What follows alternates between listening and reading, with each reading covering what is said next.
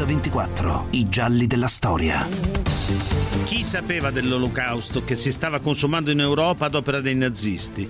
Un eccezionale documento di chi era a conoscenza della Shoah è contenuto in una relazione che un polacco di nome Jan Karski ha portato in giro per mezzo mondo. Documenti che, se presi sul serio, avrebbero potuto cambiare il corso della storia. Oggi a Mix24, per ricordare le vittime dell'Olocausto, vogliamo raccontare l'incredibile testimonianza di Jan Karski. Nato in Polonia nel 14, nel 38 entra nel corpo diplomatico polacco e qui fa un mestiere un po' strano. Il Corriere fa cioè da tramite tra i capi del movimento clandestino e i capi dei governi alleati. Ma chi era Karski? Perché il suo viaggio è stato tanto importante? Quali sono state le sue tappe? A raccontarcelo in un'appassionante ricostruzione la giornalista Fiamma Nierestein. Karski, questo altissimo ragazzo polacco di buona famiglia che in realtà si chiamava Kozielewski, probabilmente non pensava di diventare il più importante fra tutti i corrieri che collegavano il governo in esilio del suo paese al paese occupato dai nazisti. Perché divenne il più importante? Perché fu il solo che portò notizie dettagliate dello sterminio degli ebrei. Le portò e perché le raccontò di prima mano, avendole viste con i propri occhi. Infatti risiedette per due anni in incognito a Varsavia proprio negli anni cruciali della storia terribile del ghetto di Varsavia, nel 41 e nel 42, e anche perché entrò fra molti pericoli nel primo campo di sterminio, il campo di Belzec, dove si sentì male e riuscì a scappare solamente in maniera fortunosa. I capi dei, degli ebrei polacchi riuscirono anche a consegnargli dei messaggi da portare a tutti gli uomini di buona volontà da portare ai governi alleati, cosa che Karski cercò di fare in che modo? Karski compiva un cammino estremamente complesso, eh, da Varsavia dove già arrivava pericolosamente, attraversava la Polonia e poi al confine ungherese passava i Carpazi sugli sci attraversava poi tutta quanta l'Ungheria, si dirigeva verso l'Italia, poi la Svizzera e poi fino a che il governo francese, il governo polacco ebbe sede ad Angers, la pigliava ordini e poi tornava di nuovo in Polonia. Quando poi il governo si spostò a Londra perché la Francia era stata interamente occupata dai nazisti, arrivava fino in Spagna condotto dai comunisti spagnoli e da lì a bordo di un piccolo aereo volava a Londra. Documenti che Karski portò a Londra e che mostrò prima ai polacchi, poi ai funzionari inglesi e americani. Ma allora come andarono gli eventi? Qual era il clima in quegli incontri? A raccontarlo Karski in persona. Arrivai a Londra all'inizio del mese di novembre del 1942. Prima di tutto mi dovetti rimettere poiché non ero proprio in un'ottima forma fisica. Poi iniziai a fare i miei rapporti, prima di tutto ai leader polacchi, cioè del governo polacco. Si trattava di leader di partiti politici, il primo ministro generale Zikorski ed altri. Poi iniziai nel mese di gennaio il mio lavoro con i funzionari americani e inglesi. Prima contattai l'ambasciatore americano presso il governo polacco, Anthony Drexel Beatle, e poi l'ambasciatore inglese O'Malley. In seguito contattai, o piuttosto fui contattato da quattro membri del Ministero della Guerra, persone molto importanti, poiché durante la guerra questo ministero rappresentava il centro del potere. Infine contattai il ministro degli esteri, Anthony Eden. Se mai succedeva che cominciassero una discussione, uno scambio di idee, di solito l'argomento era si è giunti alla conclusione ai più alti livelli, cioè da parte di Roosevelt, Churchill e Stalin, che la strategia globale di questa guerra è la sconfitta militare della Germania, cioè la distruzione del potenziale bellico industriale della Germania. Nessun altro problema secondario deve interferire. La questione quindi stava in questi termini. La tragedia degli ebrei così dolorosa e imbarazzante, per loro era un problema secondario. Secondario no, gli inglesi lo sapevano e lo dimostrano i documenti che sono la prova che Karski incontrò Anthony Eden nel febbraio del 43. Iden allora era il ministro degli esteri e sapeva tutto, tanto che a una domanda precisa rispose. Grazie. La relazione Karski ci è stata recapitata e troncò la discussione. Ma anche Roosevelt, il presidente americano, sapeva tutto e sapevano tutti i membri del governo americano. È ancora Karski che ce lo racconta. Roosevelt fu molto gentile, ma principalmente era interessato alle questioni politiche. Mi fece parecchie domande sugli ebrei, chiedendomi cosa avevo visto e se potevo fornire delle statistiche, eccetera. Si limitò a dire che quando sarei tornato in Polonia avrei dovuto riferire ai miei capi che i confini della Polonia nell'est sarebbero cambiati. La Polonia sarebbe stata ricompensata con i territori tedeschi. Mi disse che dovevo dire loro che avremmo vinto questa guerra e che finalmente, dopo la guerra, i colpevoli sarebbero stati puniti. Ma Karski non incontrò solo inglesi e americani, ma anche leader ebrei. Come il presidente del congresso mondiale ebraico, Rabbi Wise, e il presidente del congresso ebraico americano, Nahum Goldman, e giudici della Corte Suprema, tra cui il potente Felix Frankfurter. Alla mia sinistra era seduto l'ambasciatore polacco Jan Cekanowski. Poi Frankfurter si sedette di nuovo e disse Signor Karski, e mi ricordo ogni singola parola che mi disse, un uomo come me che parla con un uomo come lei deve essere completamente sincero. Quindi le dico che non posso assolutamente crederle. Allora l'ambasciatore, che era suo amico, gli disse: Felix, non puoi dirgli in faccia che sta mentendo. Lui è investito di tutta l'autorità del mio governo. E Frankfurter rispose: Signor ambasciatore, non ho detto che questo giovane sta mentendo. Ho detto che non sono in grado di credere a quello che ha detto. Poi tese le braccia verso di me e disse: No, no, no. Ma se tutto era chiaro per Karski e per i documenti che portava, allora perché gli uomini politici non gli credettero? Era un isolato? Era un uomo inattendibile? Nonostante le informazioni arrivassero numerosissime sugli orrori compiuti dai tedeschi, comunque nessuno ci credeva. Ma se invece tutti avessero creduto a queste notizie, che cosa si poteva fare? Insomma, che fare? Ce ne parla ancora Fiamma Nirenstein. Si sarebbe potuto agire in diversi modi. Limitiamoci a un paio di cose di quelle che gli ebrei stessi chiesero di fare. Gli ebrei chiesero ripetutamente di bombardare Auschwitz. Sapevano benissimo che la ferrovia sarebbe stata immediatamente ricostruita e che i treni avrebbero seguitato a scaricare decine di migliaia eh, di, di prigionieri destinati alle camere a gas. Tuttavia gli alleati, se avessero fatto quel bombardamento, avrebbero dimostrato che sapevano bene quello che lì stava accadendo e avrebbero preso una decisa posizione contro lo sterminio degli ebrei. Quindi c'era un motivo simbolico molto importante. Ma gli alleati decisero di bombardare solamente quando ormai Auschwitz era diventato un obiettivo strategico importante. Prima quel puntino sparso nell'Alta Slesia non aveva nessun significato strategico per vincere la guerra. Solo quando gli alleati erano ormai alle porte, alla fine dell'agosto del 1944, si decisero a bombardare. In secondo luogo, l'altra cosa che gli ebrei chiesero ripetutamente era di far sapere all'opinione pubblica mondiale e in particolare all'opinione pubblica tedesca che noi che chi stava al di qua della cortina tedesca sapeva esattamente che cosa stava accadendo nei campi di sterminio, in modo che i tedeschi non fossero più sicuri di quella immunità che Hitler loro prometteva e avessero paura di quello che sarebbe potuto accadere dopo la guerra. Questo fu un altro punto importantissimo. Infine è perlomeno stupefacente che le resistenze europee, a quanto se ne sa, non abbiano nemmeno tentato di fermare uno dei convogli che portava i prigionieri ebrei ad Auschwitz. Messaggio che promette misericordia, amore, pace alle schiere infinite dei sofferenti e tribolati che vedono scomparsa la loro felicità e spezzate le loro energie nella bufera di lotta e di odio dei nostri giorni burrascosi. Riccardo, se ne hai, faccele sapere subito. Elena, Mario Bene come tutti noi e i tuoi genitori, comprese sorelle.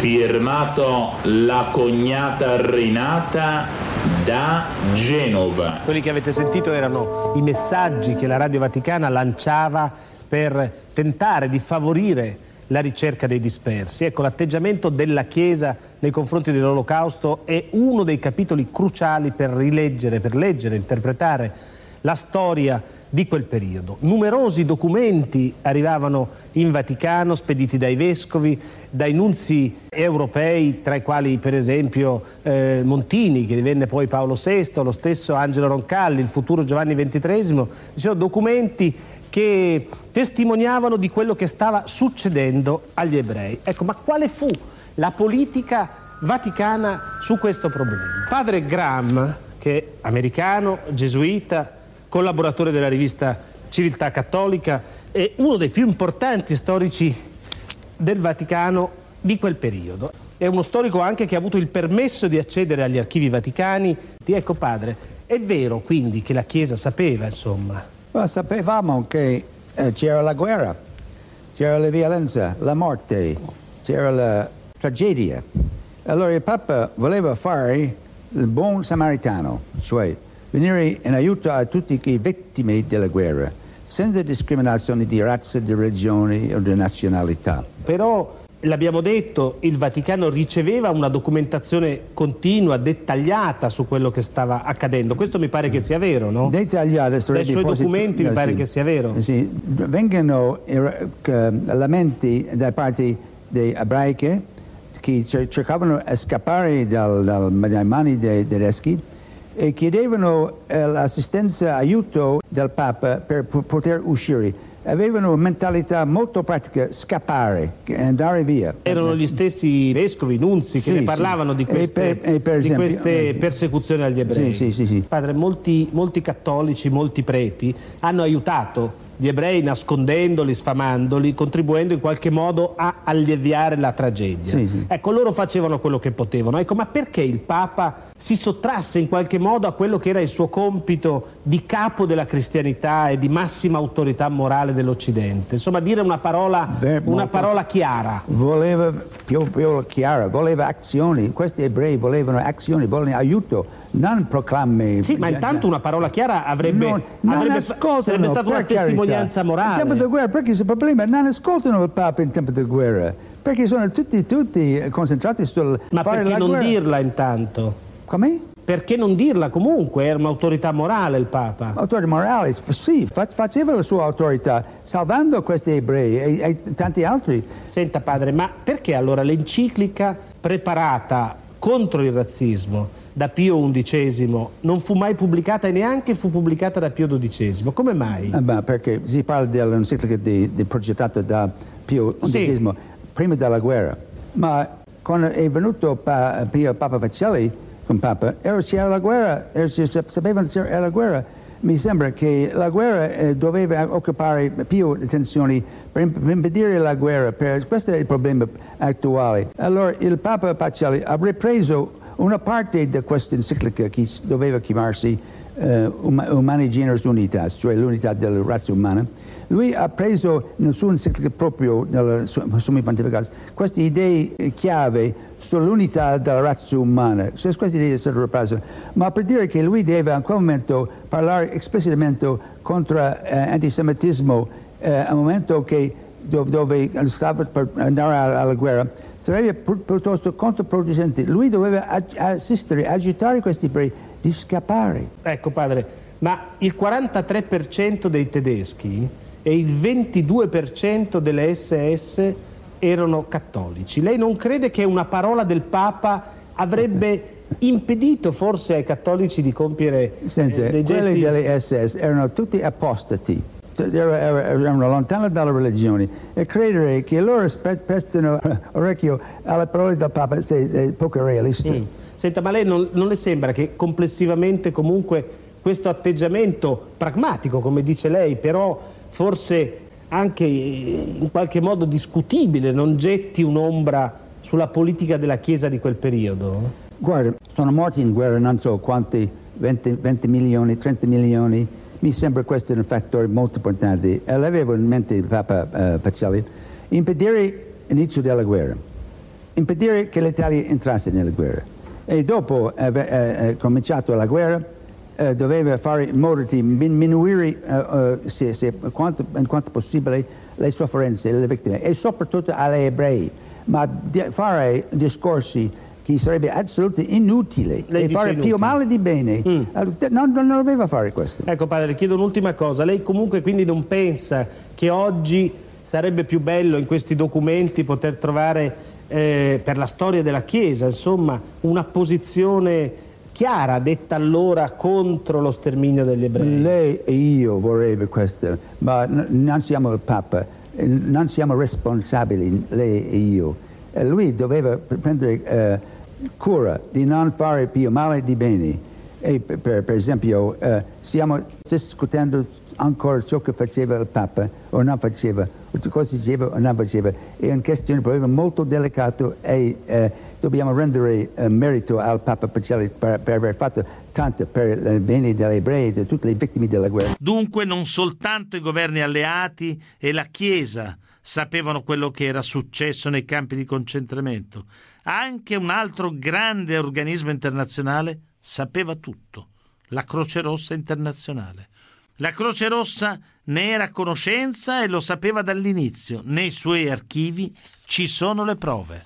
Nel 1941 una folta delegazione della Croce Rossa a Berlino visitò centinaia di campi tedeschi e viaggiò diffusamente nei paesi occupati.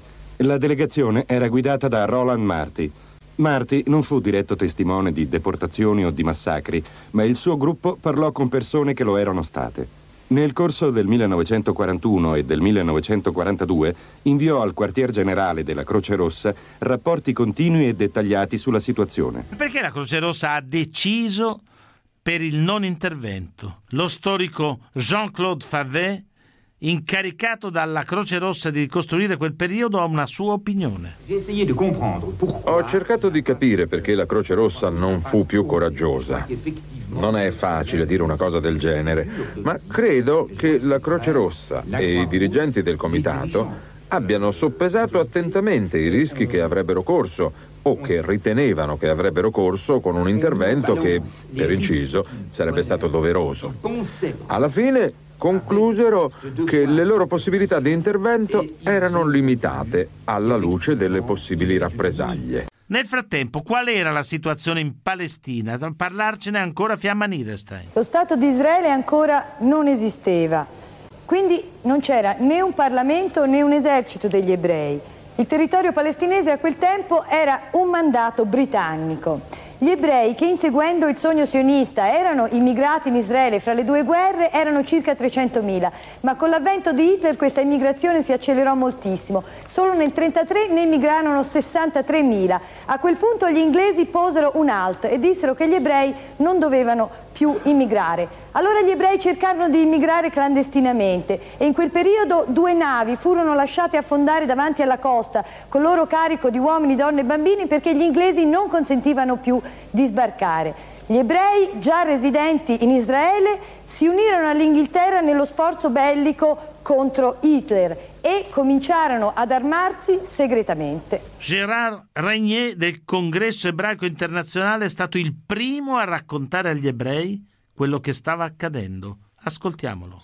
Noi venimmo a sapere da numerosissime fonti, cioè da singoli individui, da alcune comunità o semplicemente da persone che viaggiavano molto, delle cose, delle cose veramente terribili, cose che stavano realmente accadendo. Eh, l'uccisione di decine di migliaia di ebrei. Queste uccisioni avrebbero portato allo sterminio di tutti gli ebrei in determinate città. Questa circostanza è confermata da Shabtai TV, famoso ascoltatissimo storico israeliano. Nell'estate del 1942, le notizie che ricevemmo attraverso canali ebraici da Ginevra cominciarono ad assumere un aspetto sempre più realistico e credibile. Poi, nell'agosto di quell'anno, ci fu la famosa lettera e il cablogramma del dottor Rigner e del dottor Lichtain, la prima indirizzata al Congresso ebraico mondiale in America e l'altro all'Agenzia ebraica di qui. E anche questa volta l'agenzia pensò che queste notizie non potevano essere vere. Il cablogramma di Rigner diceva che c'era stata una riunione in Germania nel gennaio del 1942 in cui era stato deciso di eliminare tutti gli ebrei in un colpo solo. Questo naturalmente andava al di là di qualsiasi immaginazione. Nessuna mente umana poteva concepire una cosa del genere.